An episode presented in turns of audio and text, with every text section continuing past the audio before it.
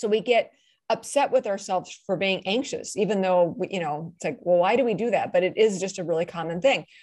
We know statistically that anxiety rates are much, much higher in people that have joint hypermobility. And it's really quite fascinating. So if you take a clinic of people, this, this is like what some of the how some of the studies have been conducted. They looked at a clinic of people where they had a diagnostic code for anxiety versus people who had a diagnostic code for something else and they looked to see how many were hypermobile in the anxiety group and how many were hypermobile in the non-anxiety group. And they found much higher levels of hypermobility in the anxiety group.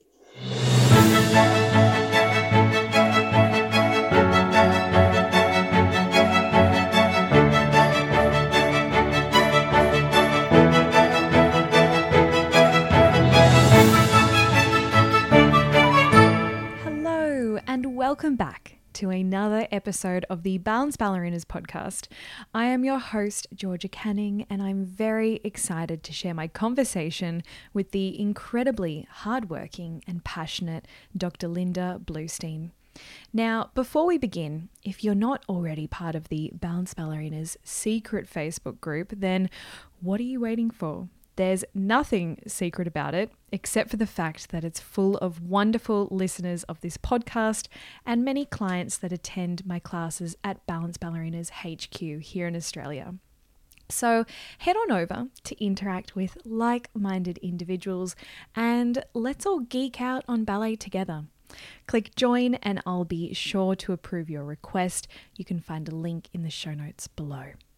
Now, let me introduce today's guest. Dr. Linda Bluestein has been practicing medicine for over 20 years and has helped countless people restore function and improve their quality of life.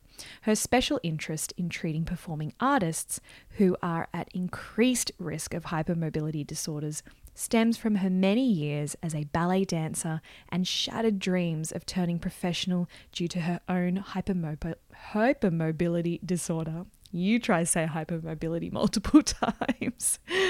now, an integrative medicine physician with certification in performing arts medicine, Dr. Bluestein takes a unique approach to the evaluation and treatment of this highly specialized population. Dr. Bluestein is an international speaker on the forefront of research on pain, hypermobility, and dance medicine. Professional services include individual telemedicine visits as well as workshops and lectures for groups. Dr. Bluestein received her Doctor of Medicine from the University of California, Los Angeles School of Medicine, followed by the completion of an anesthesiology residency at the Mayo Graduate School of Medicine and is board certified by the American Board of Anesthesiology. Personally, I came across Linda's work when I was perusing dance related podcasts. She co hosts the Bendy Bodies podcast with Jennifer Milner, and they cover a range of really useful topics for dancers, dance teachers, and really just anyone interested in optimizing their health. Now, it was an episode about the connection between hypermobility and anxiety that really caught my attention. And as you'll hear in this conversation, I found Linda's discussion about this topic incredibly fascinating and really useful when working with my own clients. Linda is so smart, so driven, and I really respect the work that she's doing in this space an absolute gift to the dance world, and I can't thank her enough for her own podcast and content that she shares so freely. Thank you so much, Linda, for also carving out some time to share yourself with the Balance Ballerinas community. So, happy listening, everyone. And as always, you can reach out on Instagram at The Balance Ballerina or find Dr. Linda Bluestein at Hypermobility MD. Welcome to the Balance Ballerinas podcast, Linda. It's a pleasure to have you and finally meet you. It's great to meet you too. I love the podcast and I'm super excited to be a guest. Wonderful. I'm going to dive straight in because I feel like with the title of this podcast, there's going to be quite a few people that go, What is hypermobility?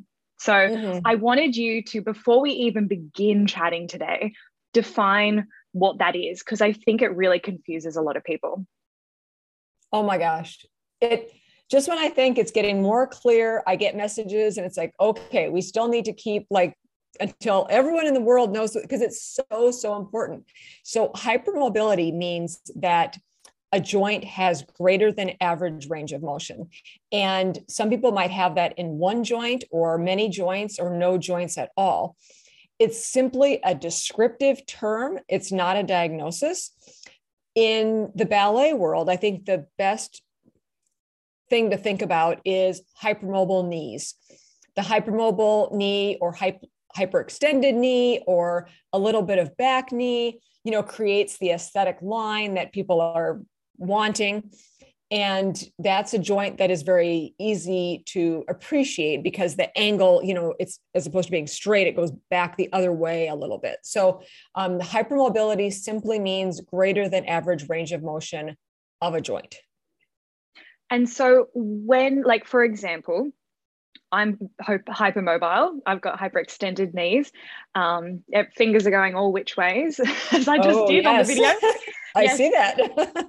but I've never found it sort of a problem um, mm-hmm. in my life. So when does it become something that we really have to monitor or perhaps treat? Right. Great question. So some people that might have hypermobility may go their entire lives with never having a problem. They get the benefits of it, especially for for ballet. Yeah, exactly. Some people will get the benefits and and which is fabulous and they won't get the liability, which is which is great.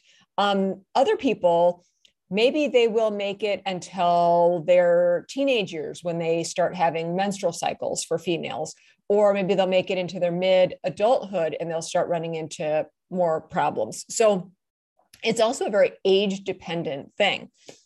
It's more common to have more issues later on in life than to have the problems that can be associated with hypermobility when people are younger. Now, that being said, I do have patients that you know, I ask them, when was the last time that you were well or you didn't have problems? And they're like, never. I've never, you know, from day one, the day I was born. So it's it's highly, highly variable. The things that we look for are family history. Family history is extremely important. Um, do the parents, the siblings, the children, you know, do they have chronic pain? do they have hypermobility do they have problems with injury and other things that are leading leading us to suspect that this could be really problematic or is the family history pretty you know clean so to speak that there really are not yeah. much problems so so what sort of symptoms or injuries are they coming to you with so if we think about the fact that um, these prob well, okay, so hypermobility. um, I always like want to make sure I back up enough. So hypermobility yeah. by itself is just the descriptor, like we said, for a joint, right?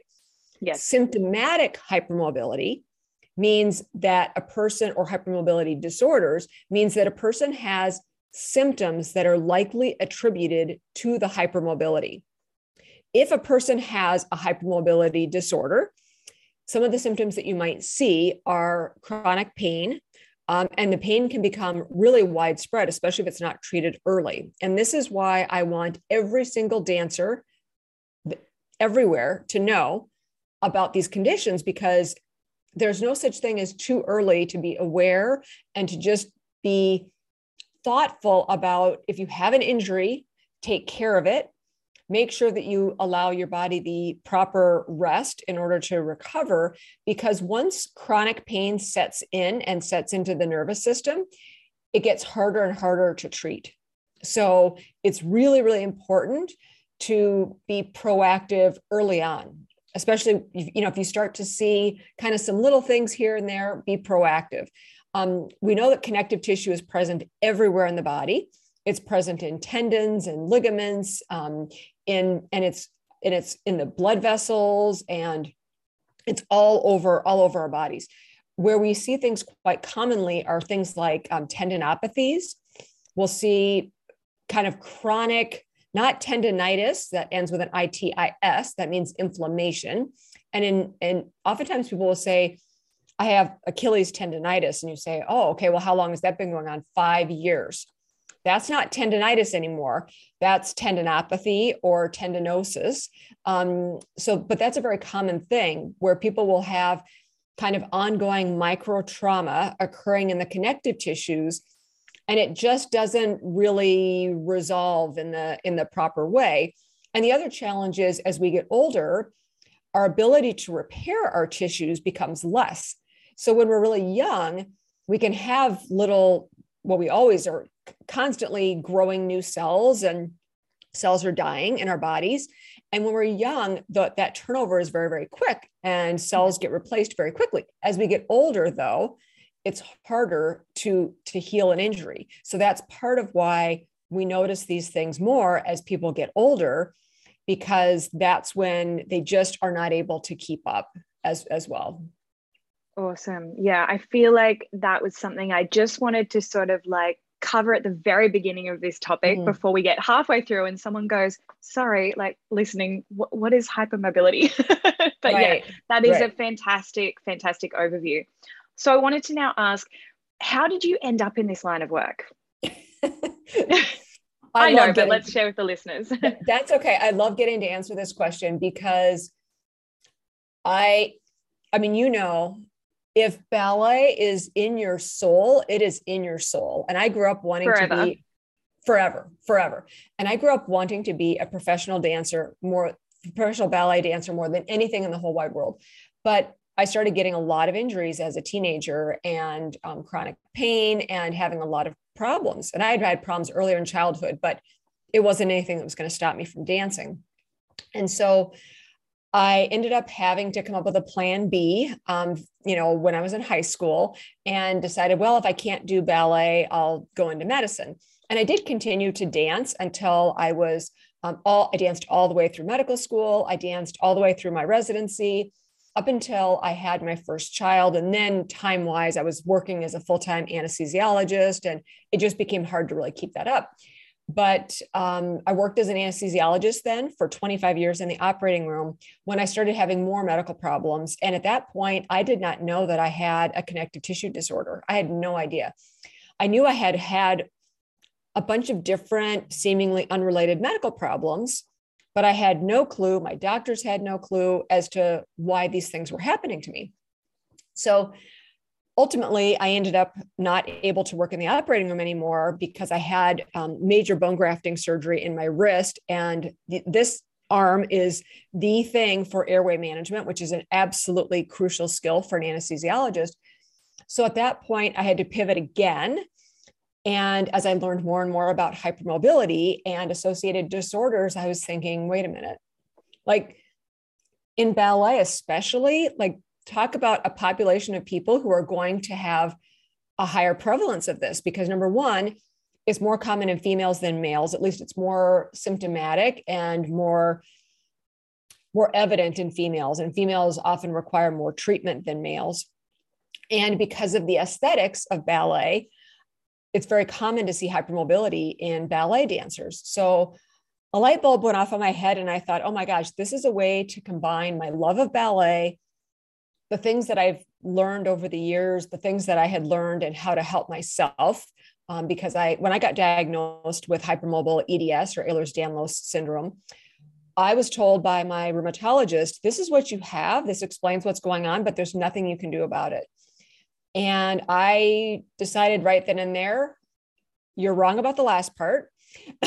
and I'm going to spend the rest of my life figuring out ways to help myself feel better. And then people were begging me, like, you need to open a clinic so you can help other people feel better. And so that's how I ended up doing what I'm doing. So mm, I think the best businesses are ones born out of a necessity mm-hmm. or a need or a personal journey that you go through yourself because mm-hmm. then you can really put yourself not only in the shoes of your patients but you also just have that fire to really yeah do some good in the space so that's awesome yeah i um wanted to ask you what are the biggest sort of misconceptions surrounding hypermobile students. I wanted to talk specifically about dance students. Right. So the first one I think is that all hypermobility means that there's a connective tissue disorder. And that is yeah. not the case. You can be hypermobile for a whole host of reasons, including shape of the bones. Um, there, there can be there's differences with different races. There's differences at different points of time in the day, whether you're warmed up or not warmed up, and um, due to alignment of structures. And there, you don't always have an underlying connective tissue disorder. There can be an underlying connective tissue disorder, but not, but definitely not always. So that's the first misconception that I think is really super common. The second one is kind of the reverse of that, that in order to have a connective tissue disorder, that you must be hypermobile. And that's not always the case because what can happen is, or, the, or, the, or that you're super flexible. What can happen yeah. is because you have a connective tissue disorder, the muscles can get very, very tight in an effort to get the joints under better alignment. If you have if you have joint instability, so hypermobility refers to range of motion. Joint instability means that the joint has difficulty staying in proper alignment. So for example, if you look at the shoulder, if you have if you have hypermobility of the shoulder you're going to have more range of motion of the shoulder. But if it's unstable it's going to usually the head of the humerus subluxes forward. So the head of the humerus can kind of fall forward. The thing is people don't know that they have that because i only know what my own body feels like. I don't know what it feels like to live in anyone else's body. And so i didn't know for until i was in my 40s that it's not normal for your shoulder to you know practically be dislocating every time you take off like a tight top you know? You just do it. You don't have any idea that that's not normal. Uh, that's uh, so third- true. That's so true. There's so many things that our bodies do and then someone actually points out that that's not normal and you and you do just think it's normal. It's like a dull pain when you finally right. have someone that that actually um, treats that pain and then you go oh my gosh like i've just gone for the past six years thinking that's normal. Yeah it's yeah. interesting. yeah, for sure. And and the the really common misconception that I think is so important is that professional dancers, professional ballet dancers cannot have hypermobility disorders or in particular one of the Ehlers-Danlos syndromes and that is definitely not the case. Now, I would say that in order to achieve that level, especially let's say you're a principal dancer with, you know, a company, um, it's it's less likely than somebody who maybe they weren't even able to get into into a company or continue dancing in their teenage years because they were having so many issues with injuries and things like that. But it is possible to get to that level and still have and still have a connective tissue disorder. I have a number of retired professional dancers in my practice and they they report that they had these unusual injuries. And as I look at their clinical picture, it's like, yeah, no, I think that you have hypermobile EDS. At this point in time, hypermobile Ehlers Danlos is the only one of the subtypes of Ehlers-Danlos syndromes that does not have a molecular marker. We do we do know that um, there's labs that are working on finding this, and the Norris lab has found a candidate gene for hypermobile EDS, but we don't know yet what the genes are because there's probably going to be more than one gene. So there was an interesting study looking at the Houston Ballet and found that in genes that were not necessarily identified to be associated with specific disorders, they found a very high prevalence of abnormalities in those genes amongst the professional company, the Houston Ballet. And so it was a fascinating study, and they reported what the prevalence was in those genes as compared to if you look at the, the genotype of quote unquote normal people, you know, non non ballet dancers. And we don't necessarily know what the significance of that is, but we know that these are genes in that are involved in forming connective tissue. So it seems like okay, it's very it's a very logical step to say it's probably related to the ability to achieve beautiful aesthetic lines, etc. So yeah. just because someone is a professional dancer does not mean that there's no possibility of them having one of these conditions. Yeah. So, for like a recreational or say an adult ballet student, say they're listening to this and they've never really quite thought about their hypermobility being an issue and a few things are clicking and they're like, oh, I should probably explore this a little bit more. And say they don't live uh, in access to you, Linda, what would be what would be their next step? Or who would they talk to, or what kind of even movement or physical activity should they be maybe A, avoiding or B, incorporating? So, the first thing that I would recommend is um, self plug here my own podcast, the Bendy Bodies podcast. I created that specifically to provide information to dancers and other aesthetic athletes so that they to raise awareness and so that they would also be able to have better access to the kind of information that maybe they could utilize in order to help themselves feel better function better have their body be at the optimal performance level and, and that kind of thing because we know that it is it's hard to access that kind of information. And so i thought well this is a way to provide that information for it's free to the listener you know but it um so that's why I, I originally founded the podcast the bendy bodies podcast I had found co-founded podcast. oh, thank you. I, I I had founded the co-founded the Hypermobility Happy Hour podcast, and I was enjoying that. But I wanted something that was specific to dance, so that's why I founded the Bendy Bodies podcast when it comes to physical activity, of course, it's very person dependent and it's very important to listen to your body. What I find in general with dancers is they are so used to pushing through pain and they are so used to pushing themselves. And in general, I think we tend to be a group of people that are perfectionistic. We tend to be, we want to please our teachers and our choreographers and our directors. And so we we don't always listen to our bodies, especially early on. So I encourage people to listen to their body, especially with a curious ear, you know, not an anxious ear, because hypermobility and anxiety do tend to go together. So um, that's that's. I was going to ask you about that. yeah, yeah, but, they, they do go. Yeah.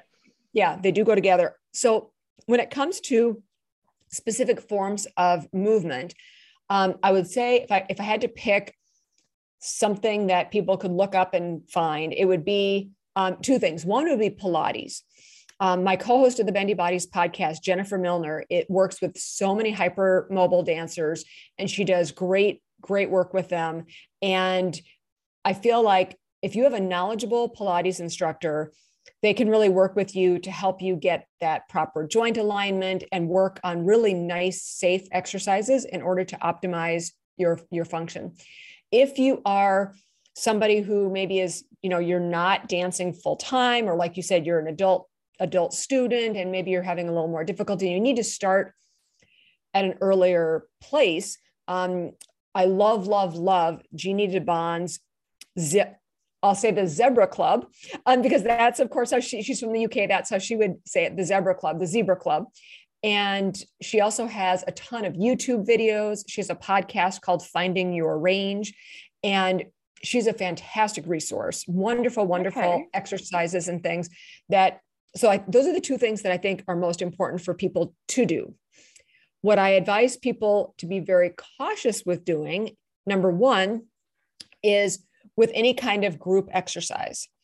What happens in a group exercise class is you are not paying a lot of attention to what you're feeling in your own body and you're trying to focus on what's going on in the class. Now if you're if you're an adult ballet student keep going to your adult ballet classes because trust me that is helping you stay strong which by the way it's all about strength.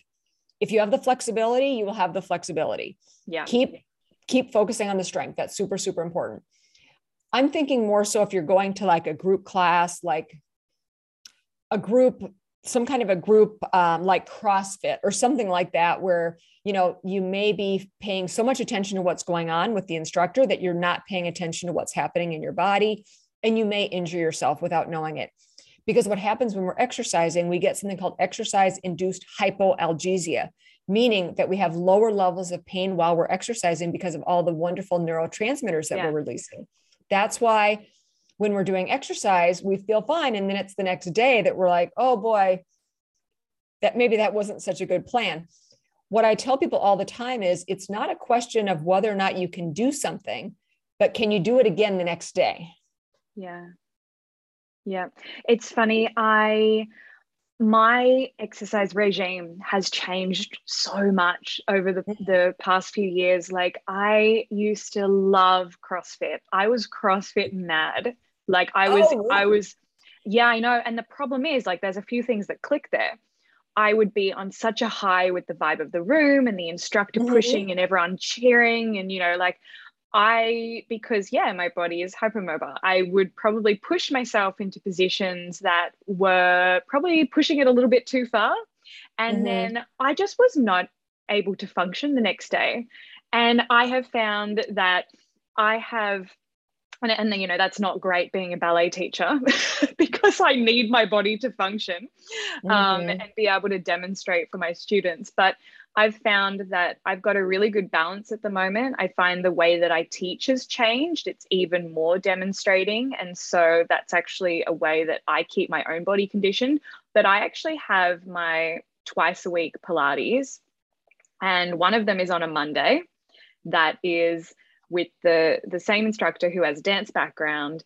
And that is like my Monday body check in. And I never miss it. And because it's Monday, it's like tick, the week is ready to go. And I have found my body has almost changed as well, like for the better. And um, I just don't get injured and I don't feel fatigued and I don't feel like, oh, like I can't walk upstairs, you know, like it's just, yeah, you really got to listen to your body. And sometimes pushing, like you said, as a dancer, pushing and hurting doesn't equal results necessarily. so, right. yeah it's hard to break that conditioning cycle.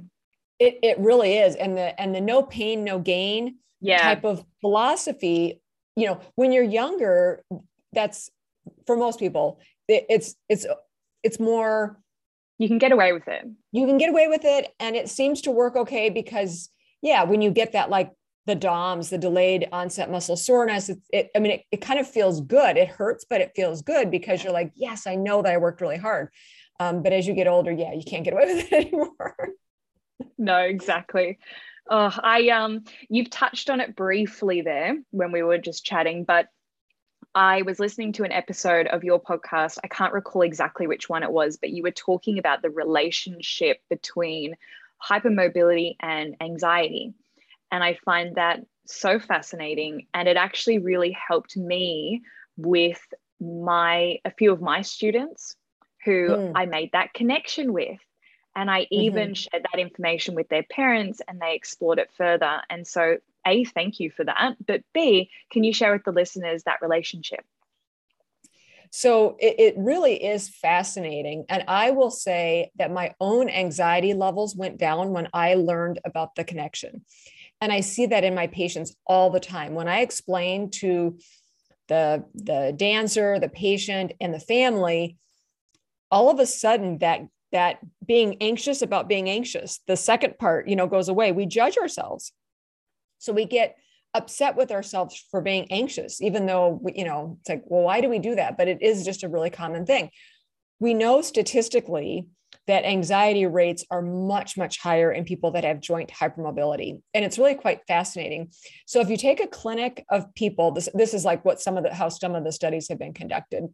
They looked at a clinic of people where they had a diagnostic code for anxiety versus people who had a diagnostic code for something else. And they looked to see how many were hypermobile in the anxiety group and how many were hypermobile in the non anxiety group. And they found much higher levels of hypermobility in the anxiety group. And then they do the reverse and they look at like rheumatology clinics and they look at people that have a diagnosis related to hypermobility and they look at people who have a diagnosis related to some other rheumatologic condition and they found that there was higher rates of anxiety in the people that have hypermobility conditions than in people that have other rheumatologic conditions. So it's really quite fascinating. I feel that this is an extremely important point because of the we're so hard on ourselves, you know. Mm. And I feel like, especially as dancers, we're tr- especially as ballet dancers, we are trying yes, to do specifically the, ballet. yes, we are trying to do the impossible, right? And and there is no such thing as perfect, and you you're you're always striving towards that that that goal that you you know i mean and, you, and we i think so many of us now know that it's more important to be striving for excellence than perfection but if you are a if you're wired towards perfectionistic tendencies i feel like that really can be an uphill battle. So i do feel like understanding the anxiety piece can really help all of us who experience this myself included it can we can exhale. We can say okay. We, we don't we can take a lot of the blame off of ourselves and be like it's okay. Hmm.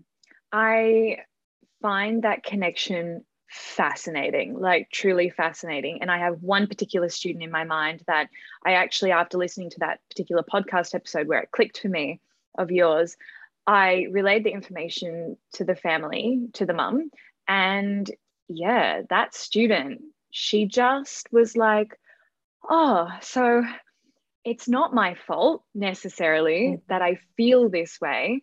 And it sort of gave her a bit of clarity and a bit of um, just, it was just nice. She just felt like it wasn't um, all her fault, you know, because mm-hmm. I think that's the problem. You feel like it's all your fault and you feel this way because it's, you know, something that you're doing, not necessarily, you know, something about how you're built you know and mm. and it gave her a lot of peace so um, thank you for that. But as a dance teacher with many students, I wanted to ask you about your opinion on how dance teachers, you know, especially ballet teachers, can support their students with hypermobility. Are there is there anything in particular we should be doing in class or focusing on or looking at um, in regards to that space? So, one of the most important things is even just having an awareness of hypermobility, I think can be very, very helpful. Before the pandemic, I would give more talks in ballet schools, and now more of my talks are virtual. Um, but when I would talk in ballet schools, I would look around, and and of course, people are all flopped into unusual, you know, positions. They're they're they're hanging out in the side splits for you know the entire hour long talk or or whatever it is. They're just you know I mean you know you're you know you're yeah. a ballet teacher. You see this all the time. Or they would be leaning on their hyperextended elbows, for example. And so I would point that out to them. I would say, look, you are leaning right now on your elbow. Your elbow is bending backwards. And That's in some me. cases, yeah, right, right. And in some cases, quite extremely. And I would point out that there are aesthetic advantages to having hyperextended knees. We want to be very careful about where that knee is in space, especially, you know, dependent on whether it's the standing leg or the gesture leg. But when it comes to elbows, there's no advantage to leaning on a hyperextended elbow. There's no, I, I can rarely think of a, especially for ballet, like there's no, there, there aren't times where you want that look of you know that that extreme hyperextension of the of the elbow so we don't want to be leaning on a hyperextended elbow or doing other you know party tricks so what i do when i have um, patients in for an assessment i will ask them what their part if they have party tricks and if they do i ask them to show them to me and i videotape them and i say now don't do that anymore um, unless unless you're Just in the circus the video. right right unless unless you're in the circus you don't need to be doing circus tricks. Um, and I used to do this all the time. I would show off by putting, you know, my feet, both of my feet behind my head and popping my hip in and out. And, you know, I would do, I would sh- show off these tricks. Um, but I had no idea what they meant, you know, and I had no idea that th- popping my thumb in and out, I didn't realize that that could catch up with me later. Just because it did not hurt at that time didn't mean that it was going to be okay later. So I think that's the first thing is helping the students to be aware without making them more anxious just having an awareness of you know maybe that's is that just thinking it through like don't i think i think it's better rather than telling people don't do that think about do you think that's a good idea to be doing that on a repetitive basis? Mm. So that's the so that's the first thing. The second thing is proprioception. So proprioception is knowing where your body is in space without looking. And it's very common for people with hypermobility, even if they don't have any other symptoms related to hypermobility, it's very common to have impaired proprioception. So, you know, even me with the knowledge that I have, um, I love Zumba. I haven't gone for a little while now, but when I would go and I would look in the mirror and I would go, oh my gosh, I'm hyperextending my elbows all over the place. You just don't feel it. You're not aware of it. Um, so working on proprioception can be very, very beneficial. As ballet dancers, we are used to having a mirror, except for performances, of course. Um, but but we're used to having a mirror for a fair bit of the time in class and in center, of course. So I think you know turning away from the mirror for this for center and trying to do other strategies that will help dancers improve their proprioception can be very very beneficial the last thing that I would say is um, really encouraging your dancers to cross train so that they're working on strength because that is so, so important. It is the muscles that will protect the joints. Muscle muscle development is critically important in order to maintain proper joint alignment and getting joints in proper alignment. So that's the last piece that I think is most important for um, dance teachers correct me if I'm wrong, but perhaps one of the reasons why I never found my hypermobility an issue is that I've always had a really athletic build and mm. I can mm. build muscle and strength really easy. So I mm-hmm. feel like that's why I've sort of never had any issues. Thank mm-hmm. goodness. Um, mm-hmm. But yeah, so it's more, I think, are you saying also there that it would be a good idea to really keep an eye on those students that are a little bit more I need another word, Linda. Give me another word for. I always go with like Gumby, you know, like just like a bit more right long. So, so yeah, so so so I I'm glad you brought that up because I used to have this in in some of my talks, and I all, you know, as as um as dancers are getting farther apart, I think from the age that that I am, I wonder they get, is this going to resonate with them? But yes, so yeah. Gumby is that green character that you could bend into shapes.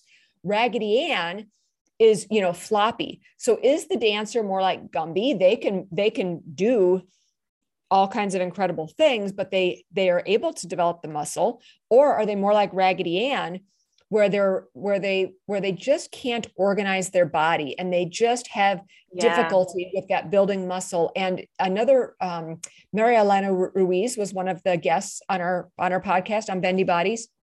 Incredible incredible um, uh, ballet instructor, and and she talks about noodles, and she trained Beckanne Sisk. Um, who you know has an incredible uh, career, of course. And there's other dancers now at, at the school that uh, I know one in particular that they, they refer to her as Noodle Two.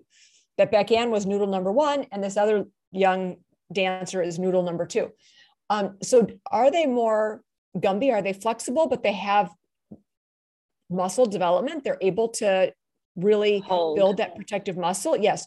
Or are they that kind of like super lanky, almost to the point of, you know, it being problematic because they just cannot get their joints in proper alignment and they really, they're, they maybe their core, they have a lot of trouble building any kind of stability in their core.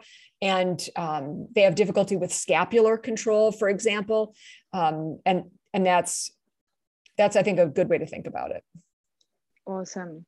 I um, saw a recent post that you put up on Instagram about healthcare professionals and just all being kind to one another. And I just wanted to sort of like finish our conversation with just having a chat on how are you going during times these times at the moment you know healthcare professionals are under just such a huge amount of workload and stress how are you doing linda Oh, you're so sweet to ask. You know, it's funny because in some strange ways, I I feel bad that I'm not helping my colleagues out. I mean, I get calls like almost every single day from local because I, I, spent the last few years of my uh, my anesthesia life doing something called locum tenens which is like substitute teaching for for doctors. And so those companies are i mean they're they're desperately trying to fill these voids that they have hospitals all over the place. And that job was so hard before. And now every time you walk into the hospital you are putting your own life at risk. I am very very fortunate that i am not in that in that position. I have my own practice. And so i i can set the terms and i'm very very fortunate that being said there are days where there are days where i where i feel really good because everyone that i see they're really grateful and they're more if they're not positive they're at least I don't know how to describe it, but it's it's a it's a good feeling. And then there's other days where it's just like, oh my gosh, I you know, so so it varies, you know, like probably most people nowadays, but um it is. It's really it's really hard. There's a lot of people that are suffering and you know on on both sides. And my husband is a is a surgeon and he recently retired. And you know it was it was hard when he was before he retired and you know he'd have to go in in the middle of the night and know that he was going into a patient's room with covid in the icu to put a catheter in or whatever. And you know he'd change his clothes in the garage and you know so i i just i just feel so much for for my colleagues. I hear more and more stories about verbal abuse and you know just really tragic things where in the beginning there was so much appreciation and you know a lot of um, i think you know realization of what healthcare professionals were going through. And now i think that because there are so it's so difficult being a patient. It is so so difficult. Appointments are so short. They're hard to get it's just so hard to get the care that that people need and deserve. And i think the most important thing that i want people to realize is that physicians go into medicine because they want to help people. They truly do.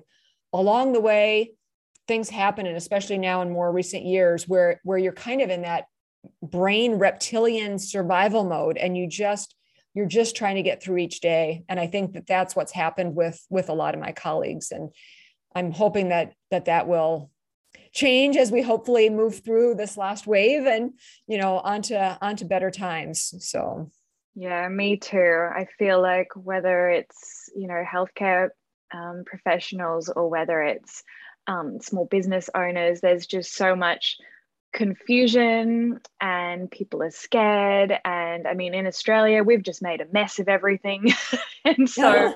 it's just an ongoing, yeah. And your message about it's just so simple. And I think it's sort of thrown around a bit now. Um, so it becomes a little bit uh, cliche, but just be kind and mm-hmm. me myself like i check myself constantly too at the moment like okay mm-hmm. georgia like just be kind like if i receive an email that you know someone doesn't like our mandates about masks or our mandates about mm-hmm.